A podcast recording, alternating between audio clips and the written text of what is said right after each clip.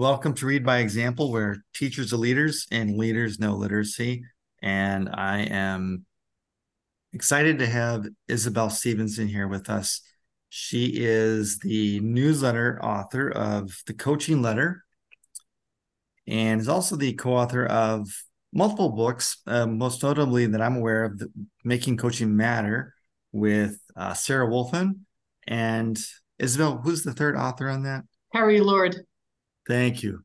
Thank you. And I have not read it. My colleague bought it and uh, Ellie, and she, I asked her if I could preview it, and she's keeping it at home. So I think she knows I'm trying to um, subtly uh, take it off her hands. So um, it's it's a book in high demand in our in our organization right now. So welcome, Isobel. We're happy you're here. Thanks. I'm very glad to be here. So we're just going to get started, and I also want to welcome, uh, by the way, Debra Crouch, um, also a esteemed colleague here. Welcome, Debra. Hi. How are you? Good. Good. And yeah, just tell us a little bit about yourself, Isobel, and in your work, just your role and just your journey to today. How did you get to where you are now? Uh, that's a very long story. My name is Isobel Stevenson. I work for Partners for Educational Leadership, which is a small nonprofit um, based in Hartford, Connecticut. I think we're better known as the Connecticut Center for School Change. We went through a name change a, a few years ago, but we've been very involved in uh, instructional rounds, that partnership with Harvard that goes back decades. Um, I have been, I've done all sorts of things. I've been a classroom teacher. I have been an assistant principal, a principal, a central office administrator. Um, I've been in my current role for 10 years now. Um, I love it. Uh, we have we contract with districts who are looking for support um, to bring about a variety of, of projects um, in equity and uh, instructional improvement. Um, and so I do that through supporting them um, with um, coaching work and strategic planning and um, a lot of uh, currently a lot of improvement science or continuous improvement work. So it's it's very cool. I get to work with a lot of really interesting and and uh, thoughtful people. So it's it's very fun. Cool. And your coaching letter ties right into what you just described. Of course, I mean you have a monthly newsletter with Substack, and you're that space is about two things culture and failure which i thought was just a combination. I never i've never seen that but the more i've read of your newsletter the more it makes sense. But but why those things two together? So um i think so i'm going to talk about culture first. I think that we um we mythologize organizational culture in interesting ways and not always very helpful ways. We tend to uh, talk about it like it's a, a, real thing. You know, we reify it, um, and people uh, people will say things like, "Well, you know, the culture won't let us do that," or "Culture won't support that," like it like it's some kind of you know rogue parent. I mean, I I I just don't understand so we have a working definition of culture. Um, culture is the just the label that we give to the beliefs that people hold about what their organization really values, um, and so what success looks like for them. So um, you can have a culture of compliance where what matters is that you show up on time and that you you know turn up to lunch duty and you make sure that your attendance is always in when it should be and those kinds of things you know when the when the principal shows up in your classroom your classroom is an orderly place and you're doing all the right things and or you can have a culture of experimentation where the organization is um, learning actively you know actually um, preemptively deliberately running experiments and trying things. And when you run experiments there is failure. And that's where the learning is.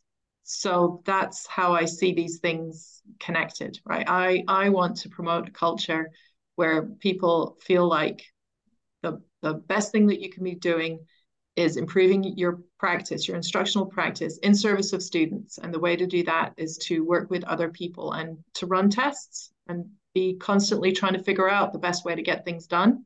So there's obviously a lot of failure involved in in that, but I I I think that's what we should be supporting people through. Mm-hmm. I, I as I read those lines that that that content in one of your um, posts, I was reminded of some of Robert Kegan's work, and in the book, um, the Everyone Culture, I think it's called. The, the first line is, "Everyone's walking around doing a second job. Um, that second job is protecting their own ego and their own identity." And uh, that just reminds me of, of what you described here. Does that do you does your work yeah. align pretty well with that? Yeah. So I mean, that's a we could spend all afternoon just talking about that book, right? So that's a particularly fascinating book, and um, you know, it, so yes, it it does to a certain extent, in that um, I believe that people generally are in organizations where they feel like they have to do a lot of self protection. Mm-hmm. You know that that they are um, employing defensive thinking and the organization is engaged in defensive routines. Um, but I think that book also has a view of feedback that I don't really share. And um, but yes, I mean, I, I, think there are a lot of similarities. Mm-hmm. So the term intelligent failure I, I, wrote here is an organizational disposition disposition where you're actually wanting people to make mistakes, um, which just feels counter just coming out of 23 years out of the school system as a teacher and leader myself. Um, i can see how that could be a hard sell sometimes. Um, the, what conditions would you feel like would need to exist for that to be or what conditions have you seen in schools where failure is almost the the de facto mode? Um, I remember just talking with your colleague Sarah Woulfin asking her what's um, what what would a coach need to do the most to be successful at first, and she said just being very open and transparent about my their role as a coach. So I imagine clarity is one thing, transparency about roles. Um, so that was one thing. But what else needs to be in place have you found for mistake making to be accepted in cultures? So that line, um, that phrase, intelligent failure, comes from the work of Amy Edmondson, and uh, her latest book, the I think it's called Right Kind of Wrong, is yeah. well worth reading, and it talks about um, well, it talks about many things around failure, but one of them is around uh, this idea of running experiments, right? So not all mistakes are good. Not all failure is good. In fact, some failure is very, very bad.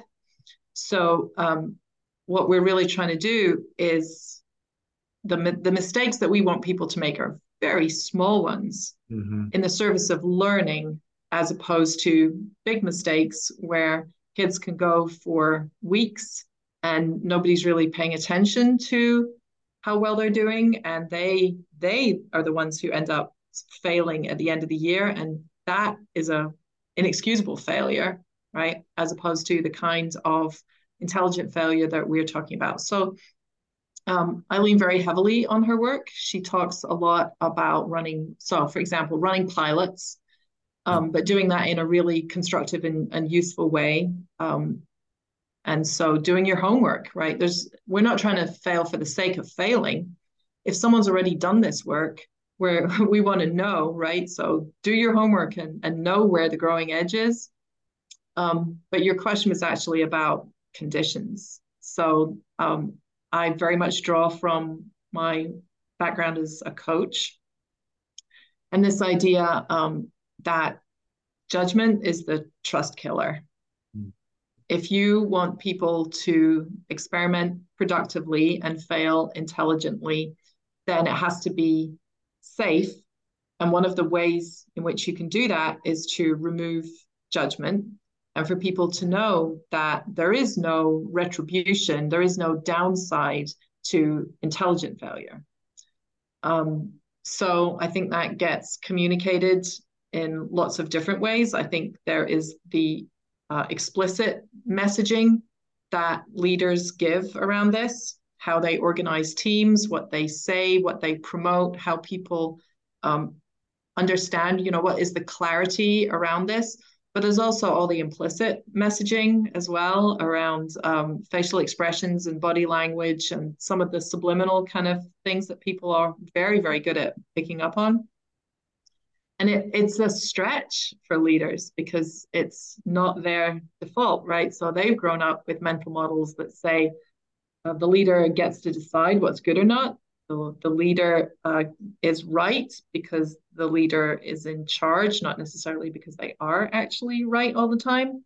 So we have we have a lot of power structure, a lot of hierarchy, um, and all that you kind of have to reverse, right? The leader has to show up in service of the teacher who is doing the experiment, not to give them feedback because the, the principal or the leader is not the one conducting the experiment. The teacher is the one conducting the experiment. Yeah. So we we are trying to flip the script that um, instead of the leader showing up to tell the teacher what they're doing well or not, the leader shows up to find out what the stumbling blocks are and to mm-hmm. help the teacher remove those stumbling blocks. And that to us is a very, very different approach to the typical approach to leadership. Yeah, that's a, it's a partnership approach, almost like I want to come in and I want to support you being successful because when you're successful, the kids are successful. So what can we do to um to do this together? Yeah, I love that. I I think most principals could get behind that, but you know, I, I like you said, it's just not how we were trained or how we were, you know, when we were hired. When I was hired as a principal, that wasn't wasn't in my job description, and you know, and the and I, I like the comment you made too about the implicit messaging too, the especially the body language, the nonverbals. I think that comes back to your the beliefs, right? Like I can say one thing, but I'm acting in another way, which communicates my beliefs about something that might be contradictory to where we're trying to go. So so it sounds like self-awareness and and really taking some time to reflect on our beliefs also pretty important. Yes. And there's there's a lot of language around it as well. Mm-hmm. So when something um, doesn't go well, the language can't be, um, well, don't worry about it. Don't, you know, I'm, I just had this conversation this afternoon actually. Um, no, I'm not going to be mad. I'm, I'm not going to be mad if it doesn't go well. We should just really try it. To, oh, well, let's hope that this doesn't work because we're going to learn more if it doesn't work. If you try it and it works well, that means that you were already doing you know enough to do this right? You already had that capacity. There's no growth here. Mm-hmm. so the language has to change the mindset has to change the stance has to change. There's a lot in the the leadership disposition that has to change.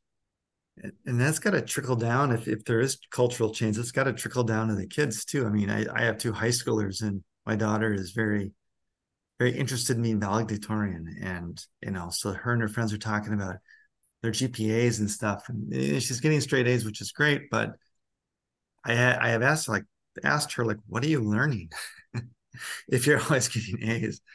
Um, so anyway, just a sidebar. But again, thinking about culture, it I think it's got to affect not just the teaching teacher leader relationship, but also the student relationships too, with, with each other and with their teachers.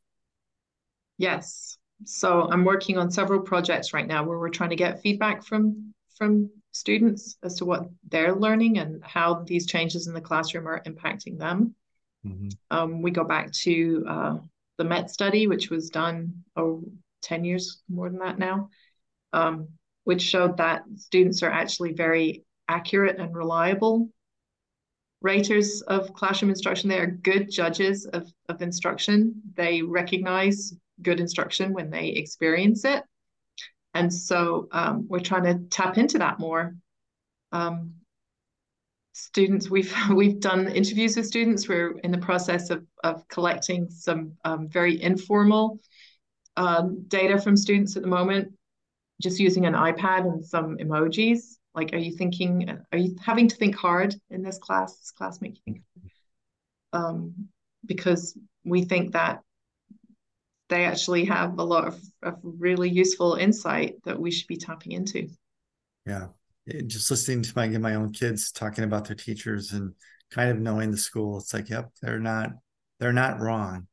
Uh, when they kind of talk about who their favorite experiences are in, in school. So that's very interesting, pulling that student feedback. Um, so then, you know, you're you're big on coaching. You, feel like coaching is um, is definitely a a pathway to achieving some of this these outcomes. So do you feel like a culture of coaching is the answer to the status quo? Um, or if not, what what might be? Or am I asking a well, so that's I mean that's an interesting question. So in terms of the status quo, so I I think that we should have in our organizations a shared understanding of what high quality instruction looks like, which frequently we do not. Frequently, it's up to the individual coach or the individual teacher or the individual principal to decide what good is going to look like. Um, and I, I think that's a mistake. Uh, I think that there's so much power and efficiency in working from a shared understanding so that we're all on the same page and we can all be trying out things in service of improvement. So um, I'm a big fan of both coaching and improvement science because both are vehicles for getting us on very small, rapid cycles of continuous improvement. Uh, we give out stickers that say, uh, what can you get done by next Tuesday? Um, so this idea of like, okay, what's what's the smallest thing you can try that'll move you a little bit closer? What what's the smallest thing, and who are you going to try that with? Um, we write recipes. So, I mean, I'm just gonna because I see this as all part of changing the culture, right? So currently we have a culture where teachers try something, some new practice that they're supposed to implement based on some professional development that they had or some workshop that they went to. And then a principal shows up in their classroom and watches them try this and uh, gives them feedback, which may or may not be any use to the teacher and may or may not be based on any actual expertise the principal has. So right now we're working on many districts um, that are implementing building thinking classrooms, the Peter Liljedahl work. Well, the number of principals who've taught, current principals who actually taught using building thinking classrooms, because this is so new, the number of them is so close to zero, it's completely insignificant. And the idea that a principal would show up in a in a teacher's classroom who's trying to implement building thinking classrooms, which is not an easy thing, and somehow give them useful suggestions. I just don't understand how that's supposed to work. Mm-hmm. So what we try and do is uh, help people write recipes instead. And I, I love this. This is a metaphor that I'm very fond of. So let's say, for example, that I make really good blueberry muffins and uh, I want to publish this recipe in my next cookbook. Well, I may come to you, Matt and Debra, and say, "Will you will you test my recipe?" Mm. And you think, "Oh, blueberry muffin sounds great. Of course, I'll test that recipe." And then I come back to you and say, "So, how's the recipe?" And you say, mm, "I think there might be a little too much sugar in it. I think you might want to check the sugar, cut back a little bit." And the blueberries sank to the bottom, so you know, I'm sure that you toss them in flour before you put them in, but that's not in the recipe. So shouldn't you add that to the recipe? And it's really clear in this relationship that we have that it's the recipe that's being tested. Yes. It's not you. You're not being tested. As the cook, it's the recipe that's being tested. And only the person who's testing the recipe is entitled to give comment about the recipe. I am not watching you try and make the recipe and giving you feedback because that's not the point. The point is to test the recipe. So that's that's a metaphor that we're really working hard to promote at the moment because it it changes everything around, right? So yeah. when I show up as the principal, I'm not telling you what you should be doing differently. I'm trying to find out from you how is the recipe working? Is that helping you or not? And what can we do to make that different? So I think that's that changes the role of leadership, but it also changes the role of coaching. So I think too often, and that, this is what making coaching matter is all about. Um, too often, coaches are hired as a kind of solution. Mm-hmm. Oh, our seventh grade literacy scores are really low, so we're going to hire some coaches. Or, um, you know, our um, fourth grade um, oh, whatever. Our fourth grade is just kind of languishing right now. So there's a dip at fourth grade. So we're going to hire some coaches. And people don't really think through what exactly they're expecting those coaches to do. They're expecting, I think, that the coach is going to show up and teach teachers how to teach the way that they taught. But that's doesn't really work all that well. mm-hmm. And so, like, can we just all decide what high quality instruction is going to look like? So it's not the coach who's the arbiter of quality. There is a district definition, and that we collectively are working on perfecting these recipes so that we will all have access to a cookbook. Set of practices that we all agree are the best way to go about some particular classroom practice. And so it it it changes changes the power dynamic. It changes the flow of feedback. Changes a lot of things. Mm-hmm. um, but i think if you're wanting teachers to be actively involved in the improvement of their own practice then you have to put them in charge of that. They have to be researchers of their own practice. Mm. And that's how i see the leadership and the coaching as being connected mm-hmm thinking of a couple things just from what you shared there. First, it's the interchangeableness of coaching of coaches and leaders. Like I don't that that really blurs for me when I hear that model. And then just to clarify, like you're talking like teachers actually write out recipes. I mean, it, of what they're trying to yeah. do. Yeah. Okay. We're That's... working. We have a we have a, a, a slew of them right now. A, a menu of them right now um, people are working on testing a, a think pair share recipe um, mm. to support building thinking classrooms um, i think the one that i just saw come across that somebody just posted was for um, consolidating a divergent thinking task which is again very very btc inflected so yeah so you know coach or leader shows up to a group of teachers and says we're really trying to improve this we think we have a recipe that will help with that. So can you please uh, test it out and tell us how it works? And we're particularly interested in finding out the, the failure points uh, and the stumbling blocks so that we can improve the recipe and so that if everyone's working from an improved recipe, then um, practice across the board is going to improve. One of the things that we know about schools is that there is more variation in quality of instruction within schools than there is across schools. And we need to fix that, right? We need to make sure that the classrooms where the practice is weakest improve so that they are much closer to the classrooms where the practice is strongest. And I don't think you can do that unless you're much more explicit about the kind of practices that those really strong classroom teachers employ. Yeah. And I think the, the recipe avenue vehicle is a really great way of doing that. I've never heard that. Um, Debra, have you heard that before? The, the idea of using a recipe? No, and I have, so I guess like part of my head is uh, uh, rolling around with this. Um, like I'm thinking about, so how do we think about how we're being responsive to kids? If we if we in our head think we have a recipe how does that conversation then get incorporated on how we're adjusting for the students that are in front of us? So that's probably that could be in the recipe.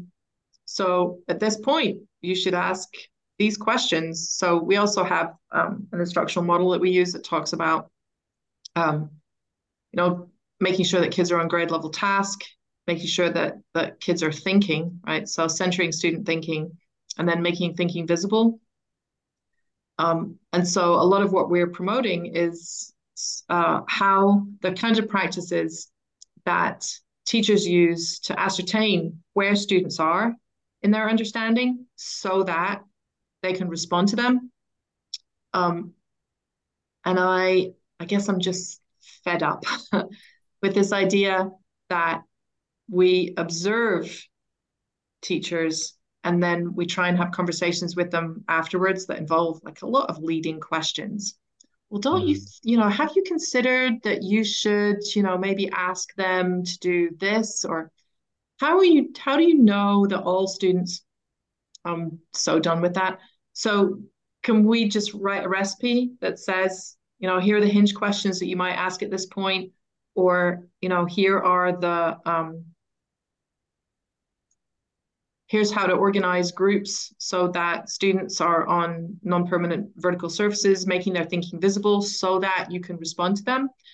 Uh, I want to make a distinction between a recipe and a script, mm-hmm. right? The recipe, you know, like you may not want the amount of sugar that I have in my blueberry muffin recipe, or maybe you want more of that really good crunchy sugar on the top, right? You have the ability to flex that uh, the idea I like, the reason I like the recipe metaphor so much it's partly because of the, you know, who's in charge and who's actually got the power. Yeah. But also because I think the specificity is exactly the right grain size. It's not a script, it's not immutable. You know, your oven may heat differently than my oven. Um, if you're a bread baker, you know that the amount of humidity in the kitchen is really important. You know, you can adjust all these things and it's still um, so in in learning to improve, they talk about um, not fidelity of implementation, but integrity of implementation. And that's kind of the the frame that I bring to this. Mm-hmm. So it's that planning to be responsive. Yes. You get, yeah. yeah. because I think that's that's what I see a lot of times with uh, my work with teachers is that they're not quite sure what to do in that moment. And so if you've talked through some of those possibilities, mm-hmm. um, then a teacher has a way of making a decision in that moment. Great. So. Yeah. And just a few more things just to still trying to process this whole idea. Just I'm gonna steal it by the way. Not steal it, but I'm gonna, you know, what we all do is um, lift these great ideas and spread them. So, uh, but it really kind of makes a third point for our instruction. It's just like here's a distillation of what I feel like is good instruction, a model, and you know you may want to try it. So it's a third point, like you were saying, it's objective. It's not a, um, it's not a. If there's criticism, it's not on me. It's on the process, you know, and and, and the ideas of how to do this. So much easier to get feedback on that than um, than toward a person, which we can identify with too closely. And and I love the idea of yeah, you're absolutely right. Recipes can and often are changed to meet the conditions that we're working within. So it's a it's a brilliant idea. Um, just to kind of close things out here, um, if you were to wave a magic wand and change one thing about schools as, as they currently are, what would it be? I would want to change what leaders believe leadership is. Mm. I think mostly, often, they believe it's about having the answer and telling people what to do. And I think it's about not having the answer and helping people figure out what to do. Perfect. I mean, complex, but um, yeah, I, I I concur with that. Um, any books you mentioned? Uh, Learning to Improve. I think that's Anthony Bryk. Is that right? Yeah, Bryk. Yes. Tony Bryk. Tony. Yeah, okay. Bryk et al. Mm-hmm. Um, uh, I have a stack of them right, you know, next to me here. The things that I'm um, reading at the moment. Um, we use Beyond Heroes. Mm. Beyond Heroes and Becoming the Change. They're both um, written by Kim Barnas, B A R N A S, and they're both out of healthcare, but they're really great and really challenging. Um, and in particular, there's a, a chapter in um, Beyond Heroes that talks about standard work for leaders. So this idea of you know recipes in terms of schedule and process that leaders should be following. So that's my next frontier, I think. Um, there's the Amy Edmondson book about right kind of wrong, and then there's another book called Being Wrong by Kathryn Schulz. I, I reread that recently. It's a great book.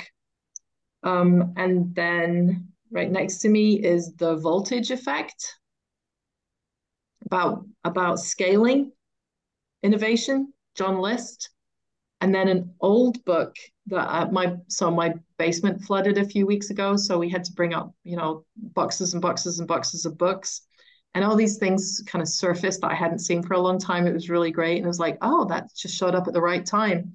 There's one called Deep Survival by uh, Laurence Gonzales, and I'm I'm rereading that again. I I read it, yeah, 20 years ago.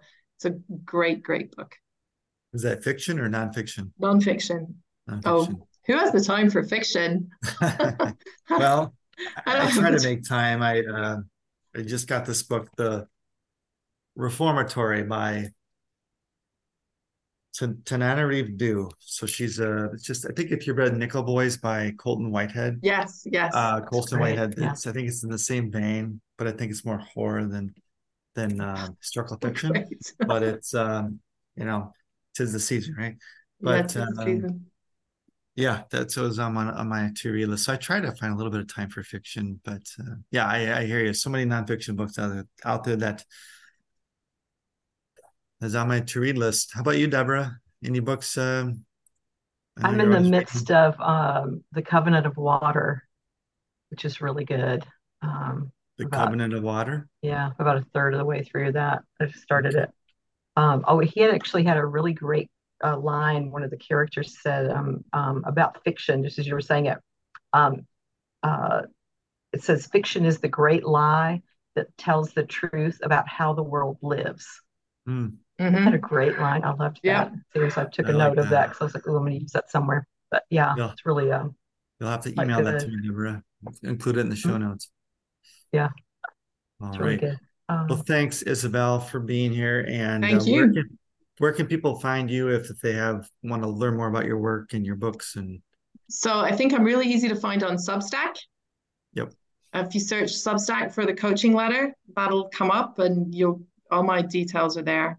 Uh, Or you know, our website is partnersforel.org. You can find me there. Um, so yeah, I'm pretty. I'm. I'm because of the unusual spelling of my name. I'm very easy to find on the mm-hmm. internet. So and and I'm I'm very good at responding to emails. So if anyone has any questions or or anything, I'm very happy to engage. Awesome. Thanks, Isobel, for being here. Yeah, thanks for inviting me. I really enjoyed the chat.